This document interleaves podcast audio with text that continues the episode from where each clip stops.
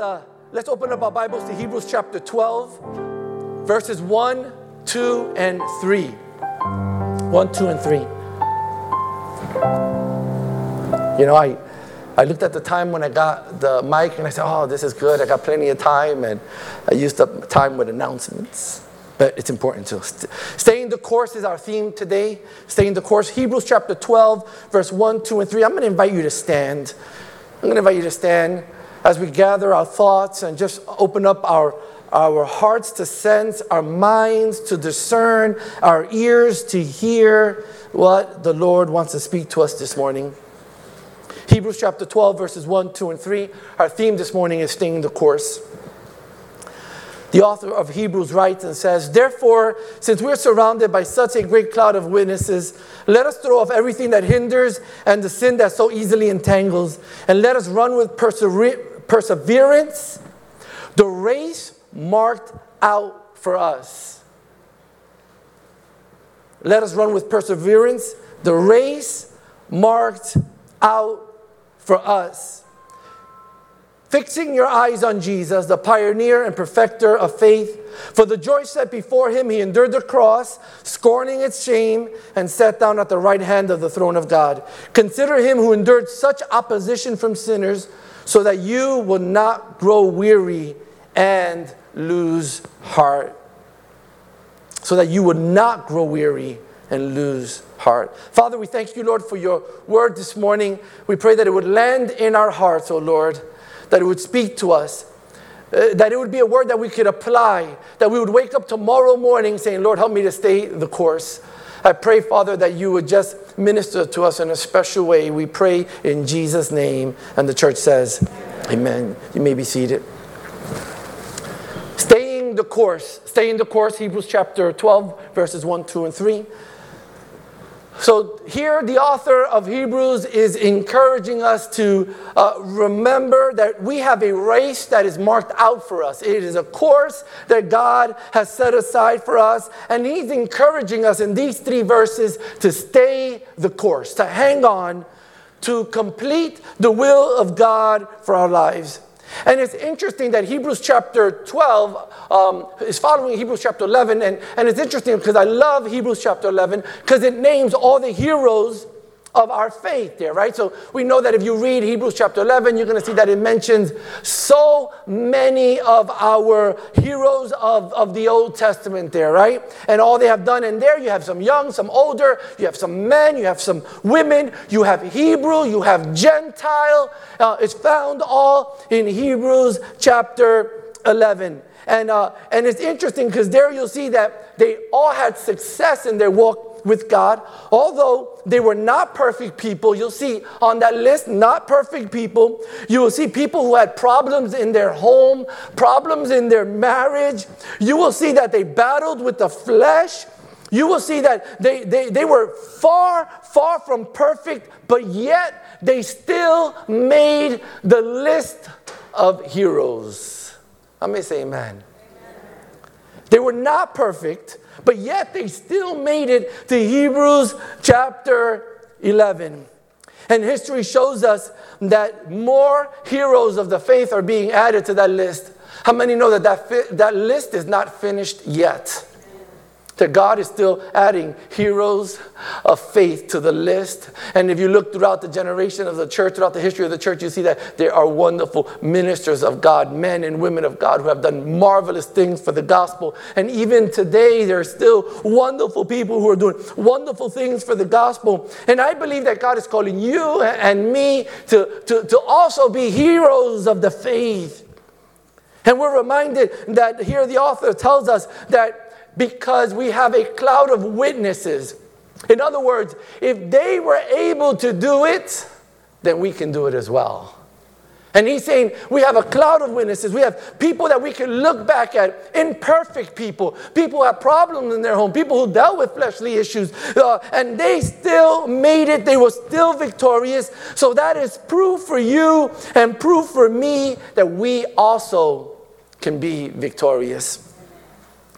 I love here that the author of Hebrews uh, reminds us that there is a race marked out for us.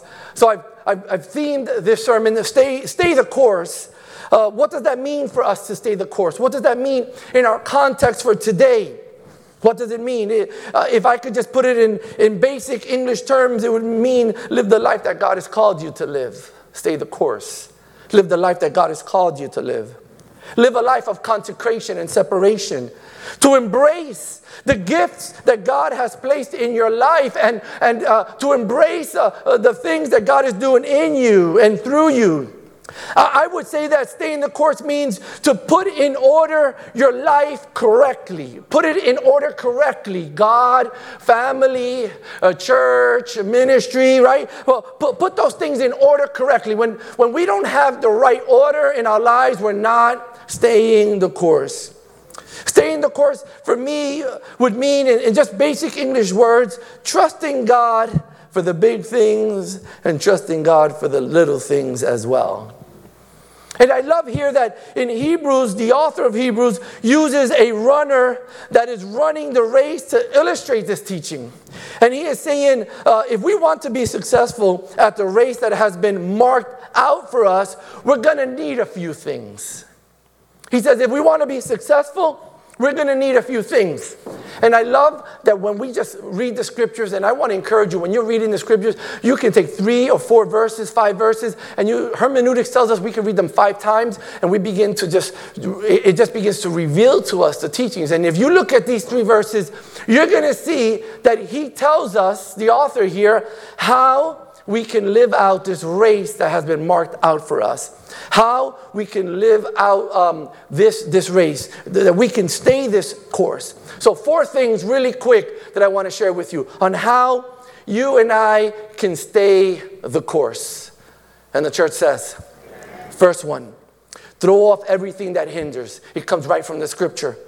Throw off everything that hinders.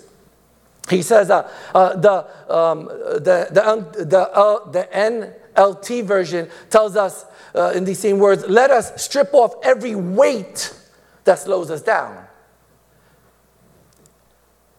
Another version says, rid ourselves of the things that will hold us back. Throw off everything that hinders. Get rid of the weight that we don't need, is what the original language there is saying. It's interesting here that just because it's not sin, uh, it doesn't mean that it's good for you.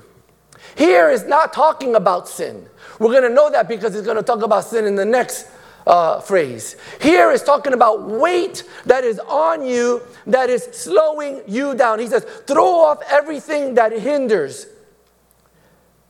You see, the Bible says, and Paul writes this in 1 Corinthians chapter 10, verse 23.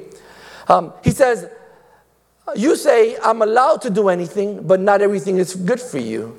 You say, I'm allowed to do anything, but not everything is beneficial. You know, we're allowed to do much, but not everything is good for us, and not everything is beneficial. See, we, we need to be careful. Just because it's not sin, that doesn't mean it won't take us off the course that God has for us.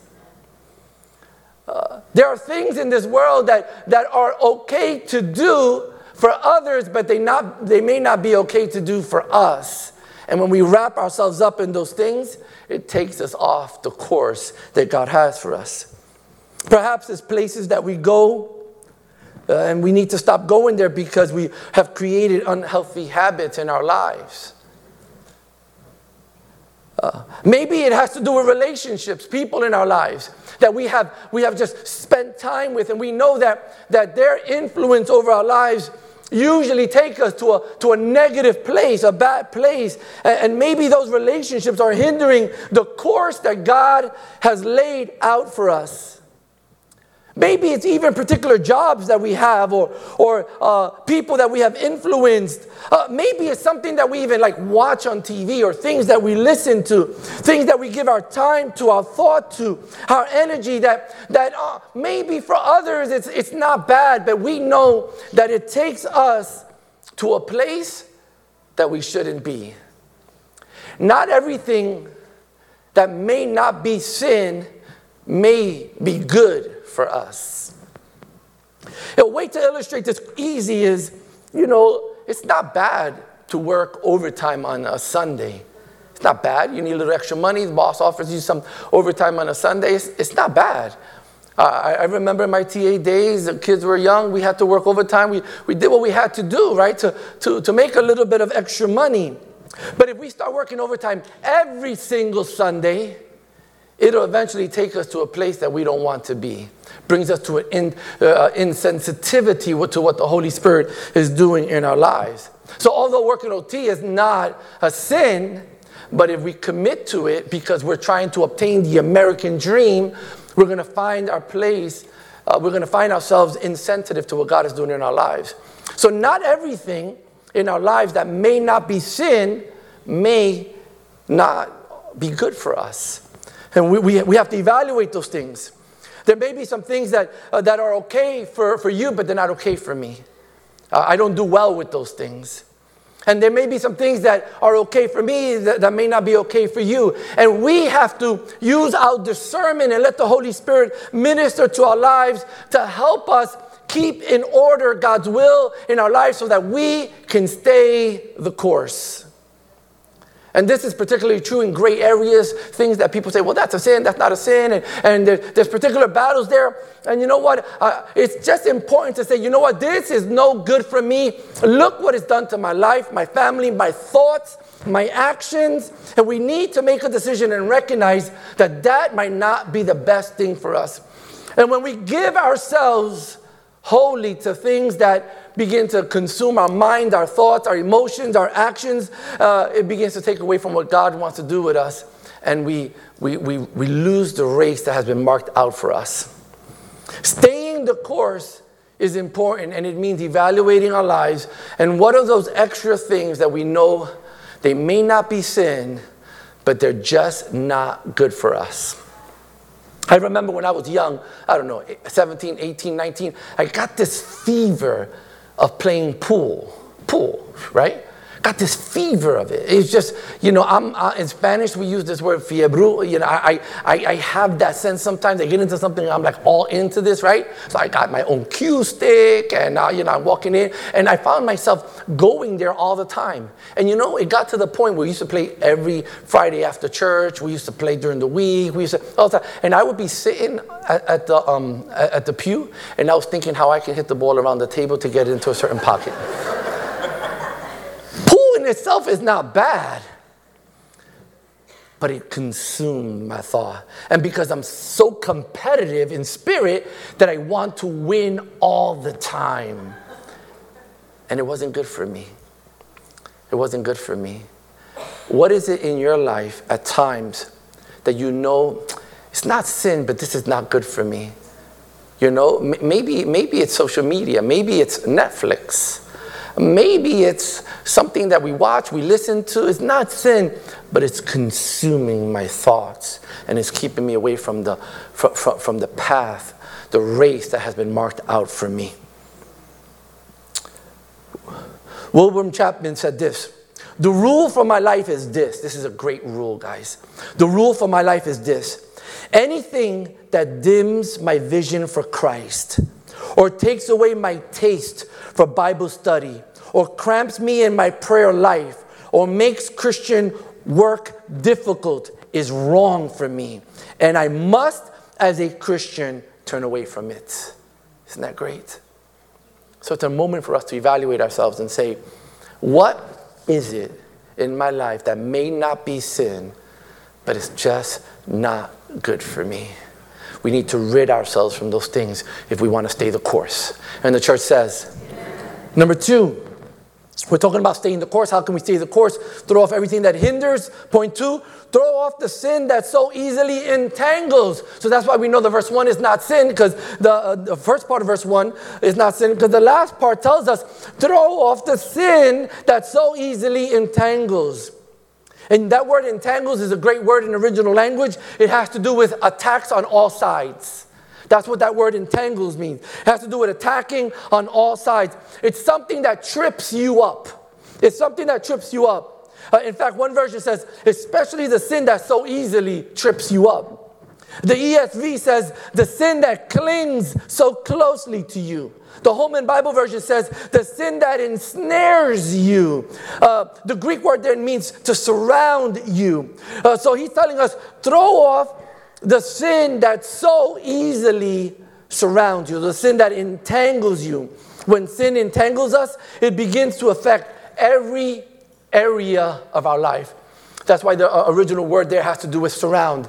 Because when sin uh, attacks it, every area of our life, What's the goal of sin? What is the goal? To separate us from, from the will of God, to separate us from God, to remove us from the course that God has for us, to enslave us, to enslave us to this world, to, the slave, to enslave us to depravity, to make a mockery of the gospel, and to make a mockery of our family and a mockery of our lives. That is the goal of sin.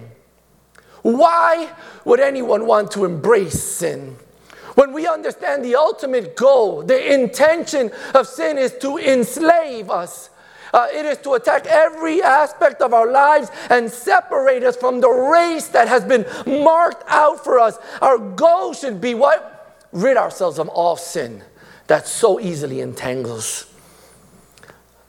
When we allow our sins to, when we allow ourselves to, to fall into sin, it affects, it affects us on how we, we, we deal with life. Sin affects us on how we deal with life. When we allow ourselves to, to fall into sin, sin, we lose compassion towards others. When, when, when, when sin takes its place within us, we lose our, our compassion for others.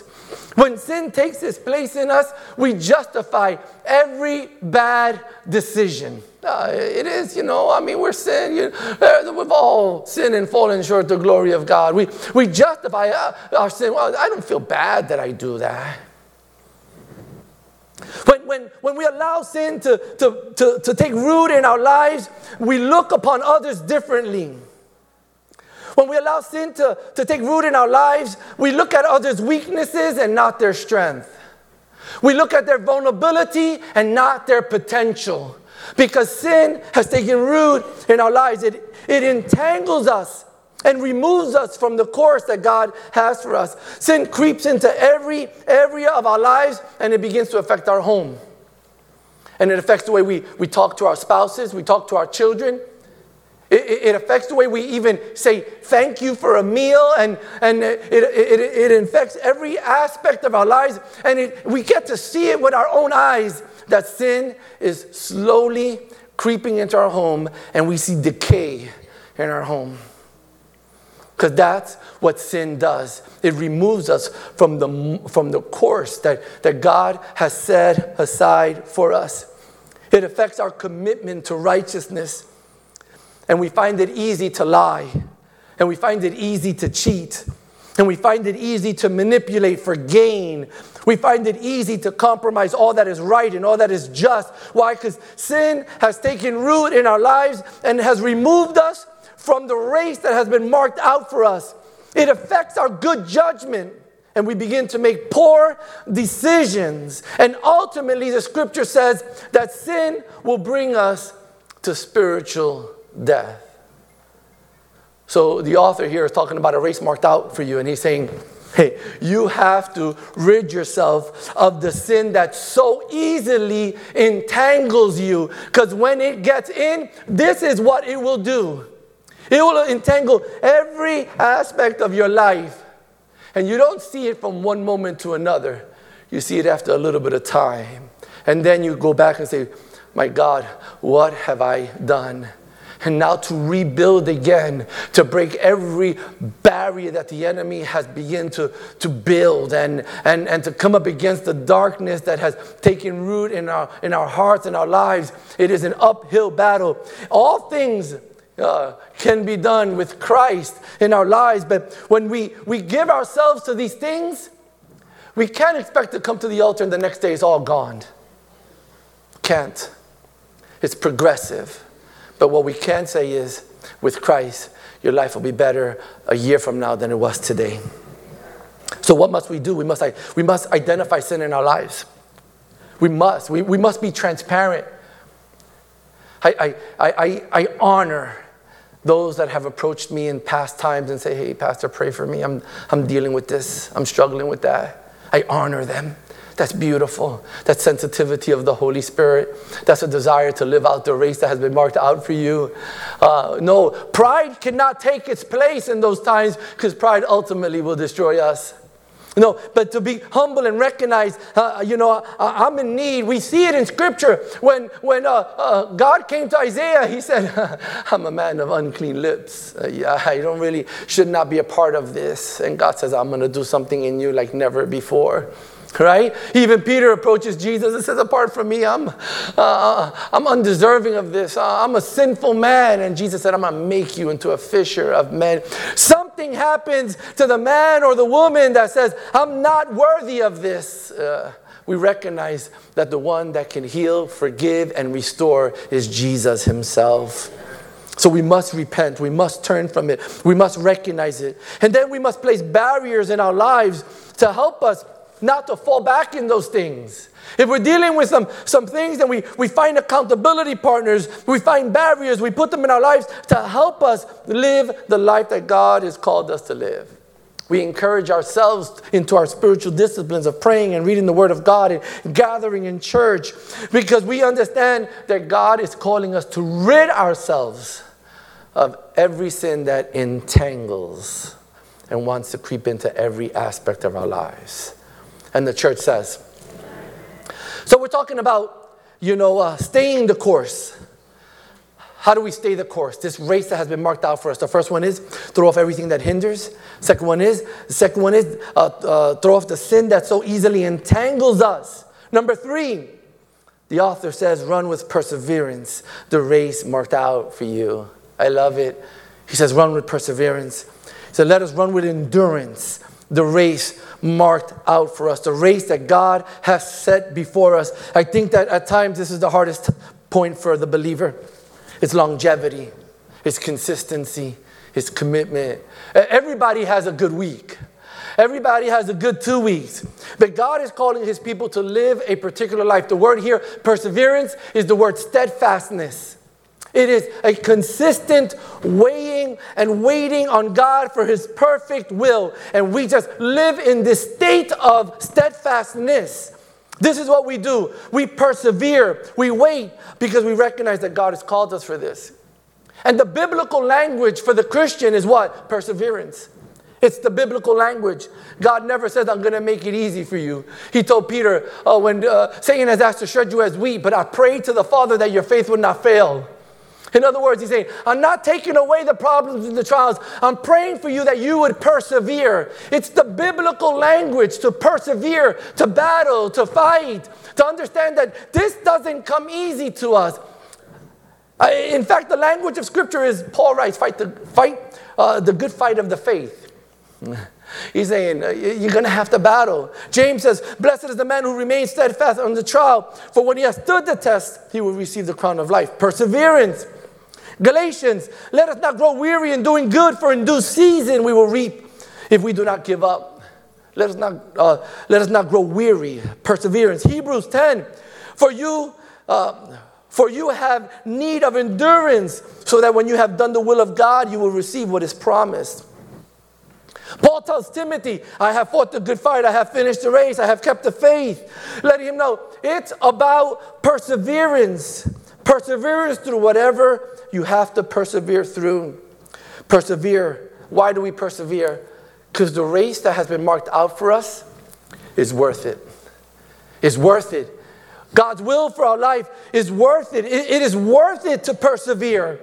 Your family deserves it that you persevere. Your children deserve it that you persevere. The peace that you find in the midst of perseverance alone is worth the perseverance. We persevere because we know that God's promises are found in the race that has been marked out for us.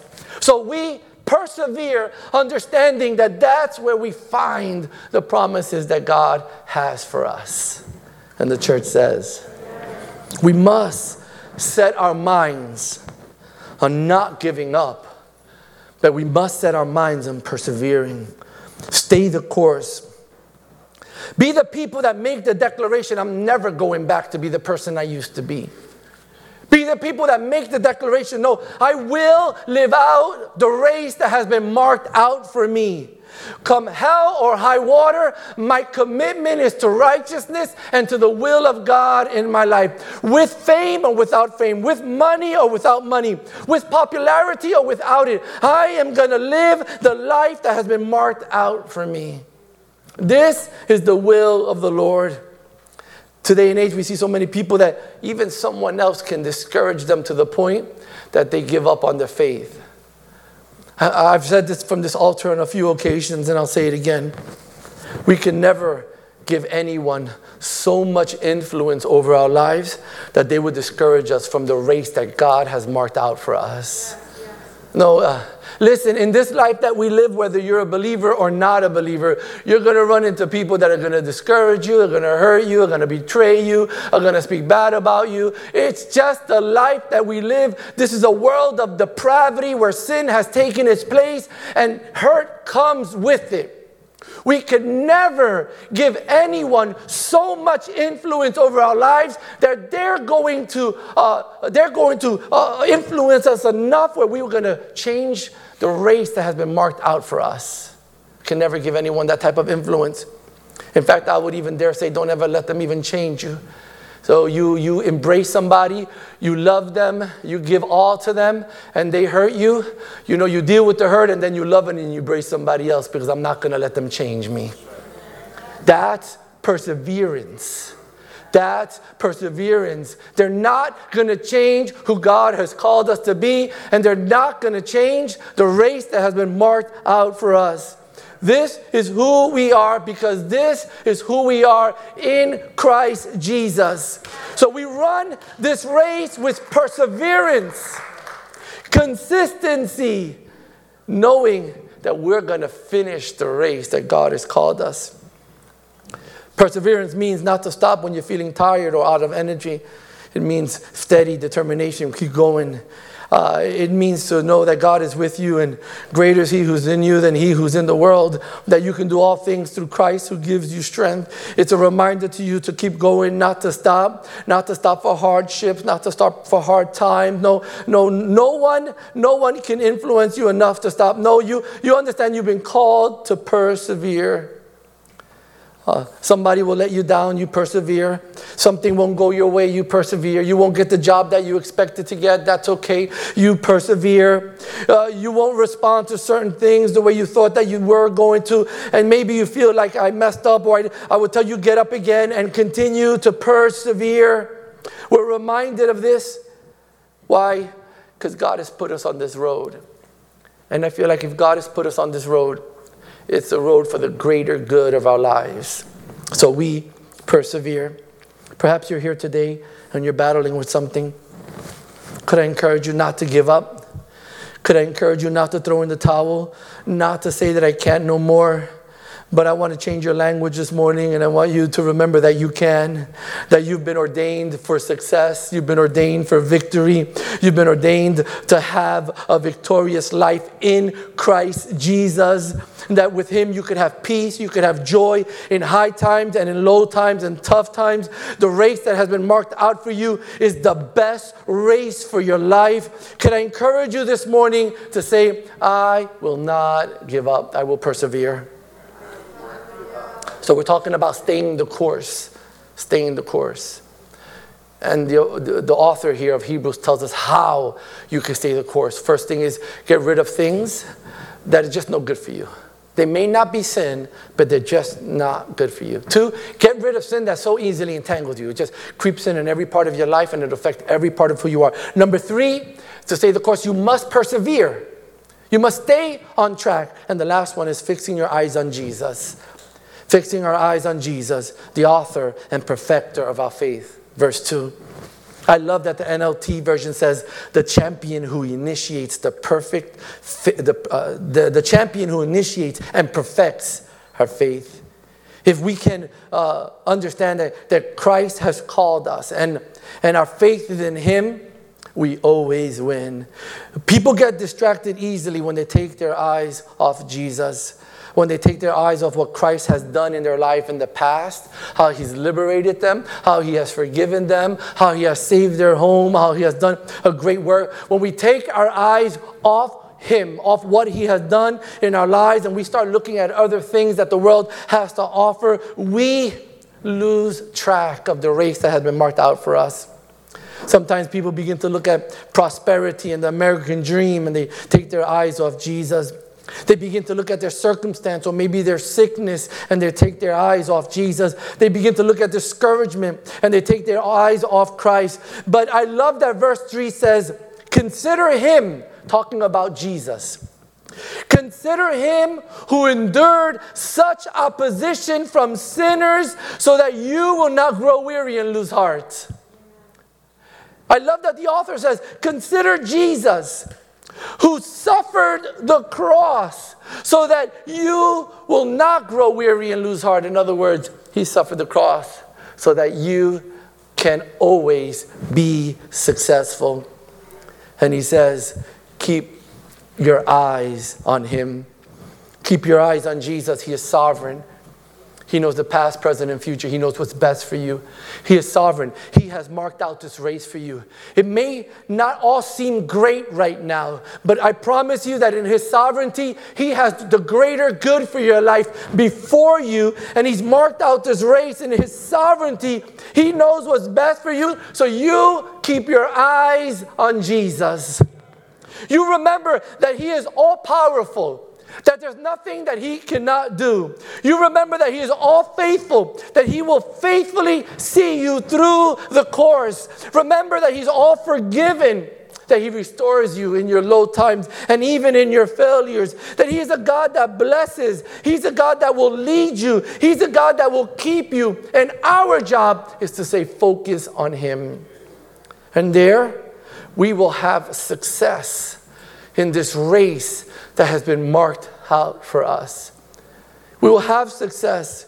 You will see that your strength comes from the reality that Jesus overcame on the cross, and for that reason, you also will be able to overcome. It's a reality for us that our focus on Christ gives us all that we need for life and for success. It doesn't mean that everything is going to go well for you.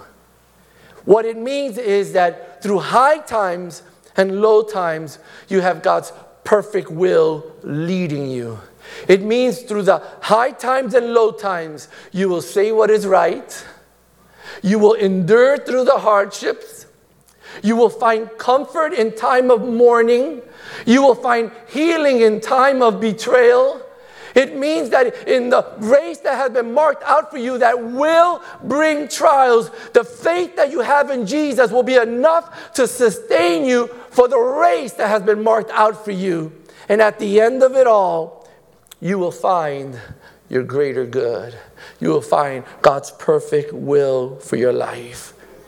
And that's how we persevere. That's how we stay the course. And the church says, as I close with the help of the musicians, so I want to encourage you this morning stay the course. Don't give up.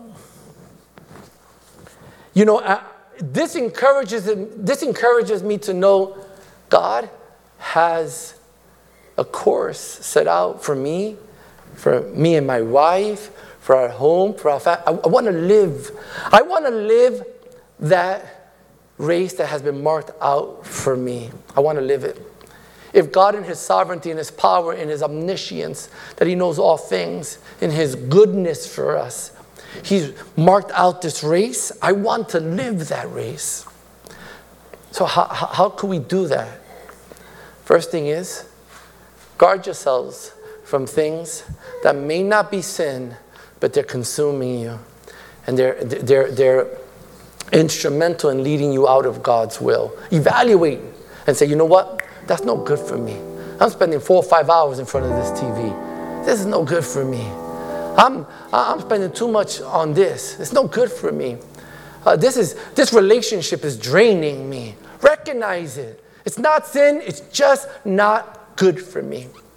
And it's, it's, it's, it's is misleading me from this race that has been marked out for me. Recognize the sin that wants to easily entangle us. Remember, it just creeps in from all angles, all sides. It changes who we are. The sin that so easily entangles us, it trips us up. I want to encourage you today rid yourself from that sin. There's grace, there's forgiveness, and there's strength to overcome. Grace, forgiveness, and strength to overcome. So you can, I can, we can. You don't have to be beaten by that, but you can beat it. The Bible says where sin abounds, grace abounds more. You can run with perseverance. Don't be of those that shrink back But don't be of those that, you know, uh, high and low, high and low. I always get worried about those that come in and they're like, they want to be like the worldwide evangelist the next day. You go up quick, you're going down quick. Persevere, steadfast, steadfast, a little bit at a time, a little bit. At, you hold on, battle through the hard times, enjoy the good times, wait on the Lord for all seasons, persevere, persevere, fight the good fight of the faith. God has set you on this path. You hold on.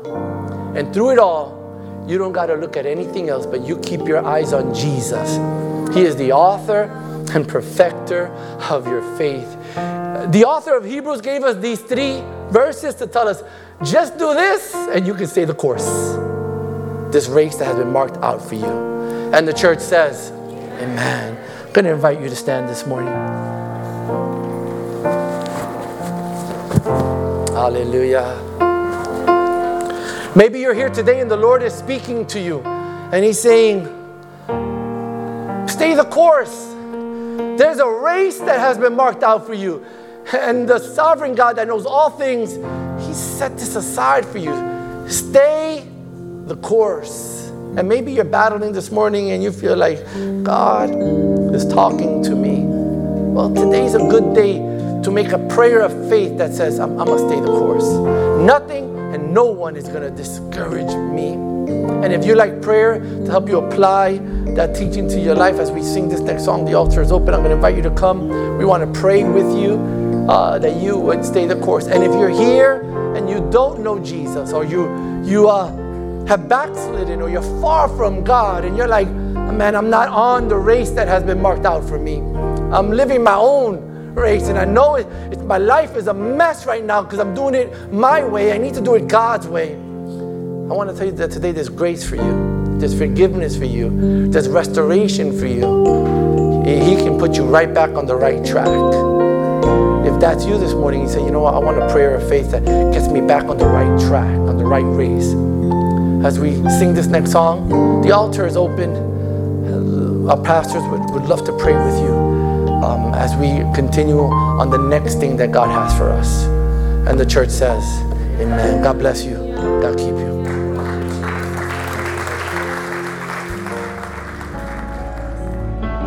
Thank you for taking the time to listen to this sermon. We pray it blesses and encourages your life.